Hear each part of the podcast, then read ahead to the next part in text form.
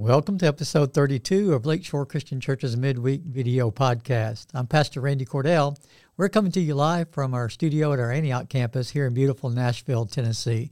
We're glad to have you joining us today. If you haven't done so already, you can hit that subscribe button, uh, hit that notification bell so you get notifications when we post a new podcast. We uh, come to you live every Wednesday at noon. Uh, but then, of course, it's posted after that, and you can listen to it on many of your favorite podcast platforms. Invite others to join us as well. If you're listening to us live on our YouTube channel, we've got the uh, chat box open. So if you've got questions or comments you want to share, uh, just go ahead and, and post those in the chat box. We'll, we'll try to respond to all of those as they come in. Each week on the podcast, uh, we're doing a series right now at Lakeshore on Sundays called I Resolve. And during this series, each week on the podcast, we're going a little deeper in the message uh, from the previous week and then previewing the message coming up the next week. Uh, in this message series called I Resolve, we started out with the theme of resolving to follow Jesus. And then each week, we've been talking about what that looks like, how you live that out in everyday life. We talked about having the attitude that Christ has, the attitude of a servant, uh, attending consistently the assemblies of the church. That's part of what it would look like to follow Jesus. Uh, to study God's word faithfully, to serve willingly, to support cheerfully. And this past week, we talked about connecting purposely, uh, connecting with a purpose for being connected to the body of Christ the church. If you missed any of those or you'd like to go back and catch any of those, they are archived on our YouTube channel. You can go back and watch or listen to any of those there. Uh, I want to talk a little bit more about connecting with purpose to the body of Christ. The theme verse for the whole series is found in Acts chapter 2 and verse 42. It's a summary verse that describes the lifestyle of the first Christians, the first ones to hear the gospel message that Peter had preached there in Acts chapter 2 is recorded for us. On the day of Pentecost following the resurrection of Jesus, Peter and the other apostles are in Jerusalem and they've been empowered by the Holy Spirit. And then he preaches this gospel sermon. And the crowd, there says many in the crowd, their hearts were touched. They were convicted. And they asked Peter and the other apostles what they needed to do. And he told them to repent and be baptized in the name of Jesus Christ for the forgiveness of their sins, and they would receive as a gift the Holy Spirit would be a gift from God that they would receive. And then it says 3,000 of them responded and were baptized, about 3,000 that day.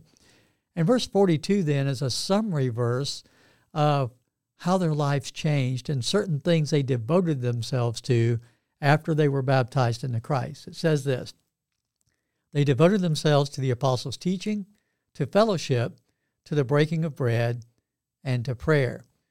These four things they were devoted to could be referred to maybe as spiritual disciplines. These were things that were a regular part of their lives as Christ followers. They weren't necessarily a part of their lives before this. So that's a change. That's a new life that they're living with these four things being main focuses that they were devoted to in life. And, and the apostles' teaching, of course, is uh, today available to us in Scripture. So we, if we're going to follow that pattern, follow that example, it means we're devoted to studying Scripture. So part of our purpose for being followers of Jesus and connected, being connected to the church, is that ongoing devotion to study God's Word. It says that we're devoted also to the fellowship, and that's the assembly, the gathering, all those brothers and sisters that considered themselves Christ followers. They began to have this common union, this this connection to each other, and they began to do life together. Uh, if you read on in the book of Acts in the next several verses, they were regularly meeting together in the temple courts. They were going to each other's homes and eating meals together. They were doing life together. And so they were connected to each other via their connection to Christ. They're, they're, being connected to Christ means you also connect with others who are connected to Christ. And so that connection has purpose behind it. God designed it to work that way because there's a purpose to live, how that needs to be affecting our lives and how we should live that out. Uh, last Sunday, we talked about several factors, four factors uh, are, that are related to that purpose that we have. One is the relationship factor. Uh, it, it means we're devoted to one another when we're devoted to Christ. If you're devoted to the fellowship, it means you're devoted to the family of God. Uh, that takes place through the local church, but also the Church Universal all around the world. we should support each other, encourage each other. Uh, we should be concerned about the welfare of others who are brothers and sisters in Christ. I love that at Lakeshore we've got great connection with people that are part of our church family through uh, the assemblies on Sundays, but also through life groups and Bible study classes and things like that. Uh, people fellowship with each other, they do things together, they encourage each other and support each other. That's part of what it means to have this relational factor to that connectivity to the body of Christ. There's also the ministry factor, and we looked at how, and I talked about it last week on the podcast, how we need to be doing the one another passages in Scripture. Love one another, uh, support one another, encourage one another.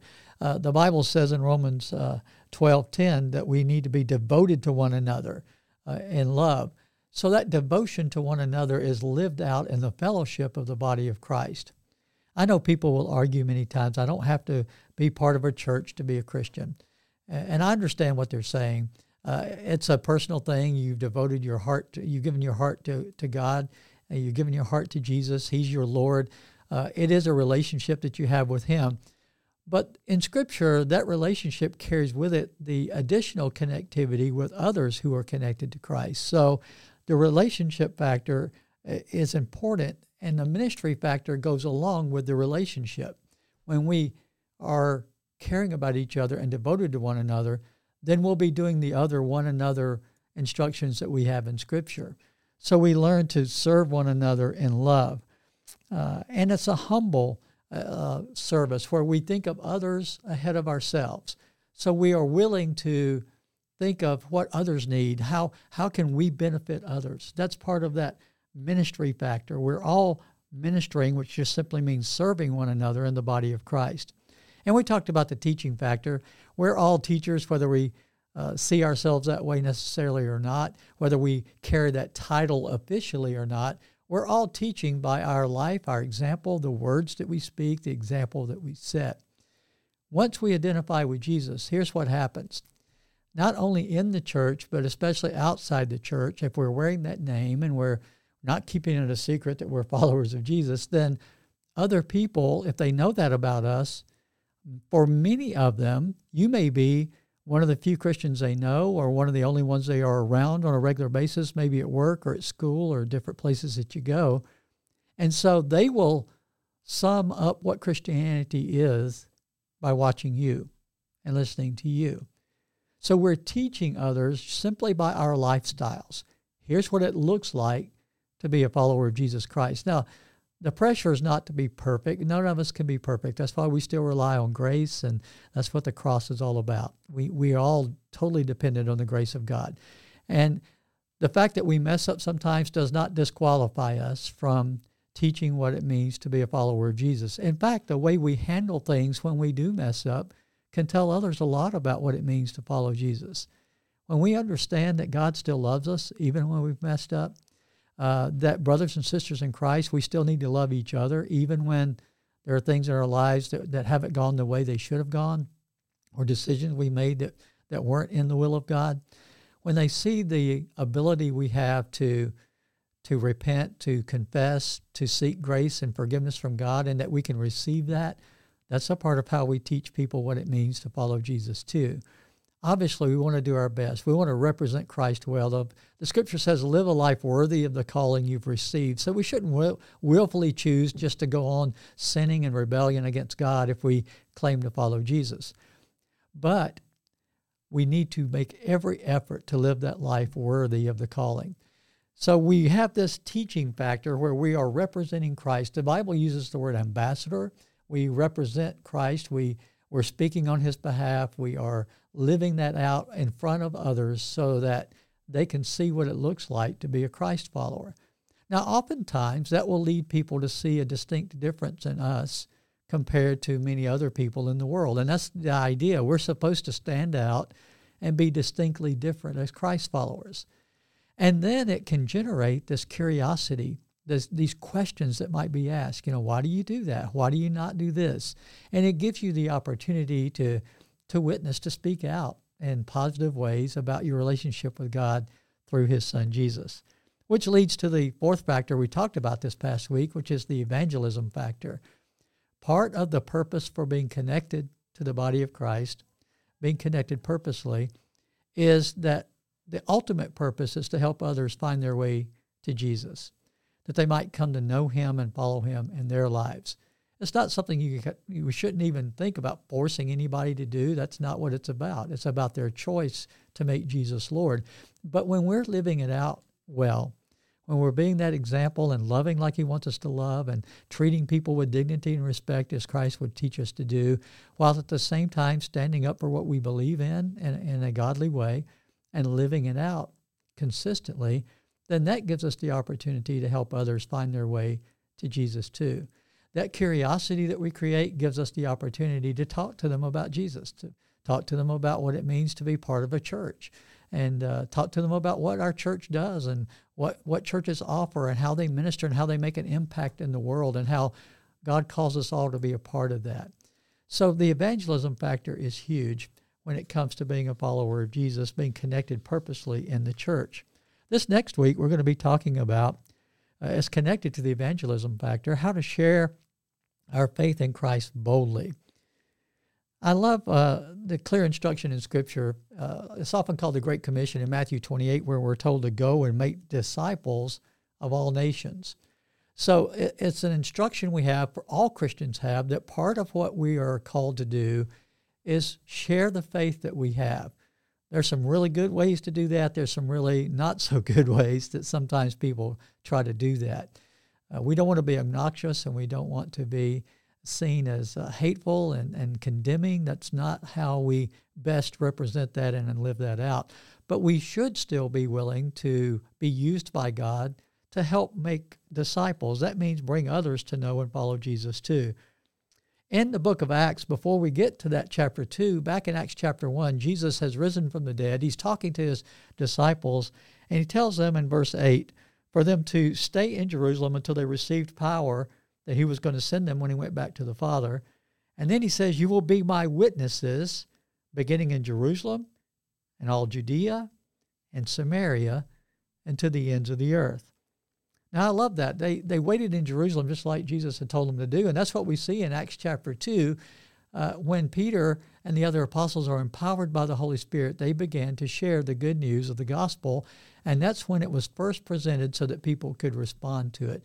But he says that needs to go on. He says, You'll be my witnesses beginning in Jerusalem. That's where it all started. But so often we sometimes leave out Jerusalem. He said, I want you to do this to all Judea, be my witnesses in Judea, Samaria, to the ends of the earth. And I want to point out two things here in the podcast today. One is, uh, I think the church sometimes, Christ followers, get this idea that this idea of being a witness is something we're not really qualified for. We're, we're not equipped for it. But we need to understand what it means to be a witness. A witness simply tells what you know. What, what have you seen? What have you heard? What have you experienced? A witness just tells their experience. That's the job of a witness. So you're qualified if you are a Christ follower because you've heard the message, uh, you've believed it to be true, and you've responded to it yourself, and then God has forgiven you and empowered you with the presence of His Spirit. And now you're learning and growing as a Christian. So all a witness does is tell about that. You tell what you know, what you've experienced, what you've heard, what you've read, and how it applies to your life. And other people, if they're interested, if they're curious, they'll listen to you and your story and they'll make their own judgments and decisions about whether or not that is something they want to hear more about or they want to uh, follow themselves. So you can help as a witness lead others. But here's the other thing about the Great Commission and the call to be a witness. And sometimes in the church today, we've gotten the idea that, that doing this work is something we do somewhere else. But remember, where did he tell them to start? He said, beginning in Jerusalem. That's where they were. So where should their witnessing start? Right where they were at the time. In fact, in the Great Commission in Matthew 28, he says, Go and make disciples. And in the original language, it means go wherever you're going. And as you're going, you be doing the work of making disciples. So all of us can start wherever we are. Uh, start at home. Uh, talk to your family about following Jesus and what it looks like, and be that example for them in the home. But then you have other opportunities to influence other people at work, at school, and other places. as you're going about your life, doing what you're doing, then be that witness that God has called you to be. One of the things I see happening in our culture today that I'm really excited about, I am really excited about something that's stirring in our country, especially. There seems to be revival stirring. If you've been watching the news lately or maybe online on social media, you've seen something happening at Asbury University up in Wilmore, Kentucky. There's a revival that broke out some, um, from a simple chapel service that they were having. They, they've been having chapel services all year, the school year. But something happened at this chapel service where some of those students who made decisions to commit their lives to Jesus wanted to stay and continue to pray and sing songs. And so they came back in and kept doing that. Other students began to come back in and join them. And it's been going on for days now where they've continued this revival, this breaking out there on campus. But here's the thing it's not just isolated there. This, this spirit of revival is growing. I have been feeling it here at Lakeshore and seeing the excitement and the, and the growth of people that are part of our fellowship. And I've been hearing from other pastors and other communities where this sense of a revival is beginning to stir, beginning to take place. I want to challenge you. If you're if you're interested in learning more or hearing more, just comment there in the chat box today. Or if you listen later on, you can always call us or email us uh, here at Lakeshore. We'll be glad to follow up with you because I'm convinced there's a hunger and there's a thirst in our culture for what only God can do in our lives. So we want to invite you to come and be a part of what's happening here at Lakeshore. Uh, I encourage you if you're in the Kentucky in uh, the Wilmore, Kentucky area, uh, they're allowing people to come and visit what's going on there at the Asbury campus. If you could go by there and check that out. But uh, there are local churches all around the country and around the world where, if you're curious, if you want to know more, I know we'd all be happy to talk with you about that. Well, as we close today, I want to remind you of a couple of things we've got coming up here at Lakeshore that I'd love to invite you to be a part of. We have a welcome lunch scheduled for people that are new to Lakeshore coming up uh, on Sunday, February the 26th. It'll be after the 11 o'clock service at the Antioch campus and after the 10 o'clock service there at the Smyrna campus. We'd love to have you sign up for that. You can do that online at lakeshorechristian.com, or if you're at one of our campuses this Sunday, you can register at one of the kiosks at the campuses there. When you sign up, there will be lunch options for you to pick from. So you pick which one you'd like to get uh, to have, and we'll have that for you. It's free. Uh, the welcome lunch is a great time to ask questions. Uh, we'll tell you a little bit more about our church, and you get to meet some of the staff and volunteers that serve here at Lakeshore. So be sure and sign up for that today we love helping out in our community too, and we've scheduled uh, with the American Red Cross a blood drive here at our Antioch campus. It's going to be Thursday, March the 9th from 1 o'clock to 6 o'clock. There are different time slots that you can sign up for that would work for you and your schedule to come and donate blood. Again, you can do that online at lakeshorechristian.com. You can just click on that blood drive graphic and it will take you to the Red Cross site, or you can just go directly to the Red Cross site and type in our zip code 37013 and it'll show you the blood drives that are taking place here in this zip code and the dates and times and you can get signed up there. We encourage you to help make a difference in others' lives by donating blood. There are many other things going on here at Lakeshore regularly. We invite you to check out our website, uh, follow us on social media, uh, and we would love for you to come and be a part of one of our services this coming Sunday. At our Antioch campus, we have a 9 o'clock service and an 11 o'clock service. At our Smyrna campus, our service is at 10 o'clock. We'd love for you to come and be a part of connecting, growing, and serving here at Lakeshore Christian Church. Thank you for joining us today.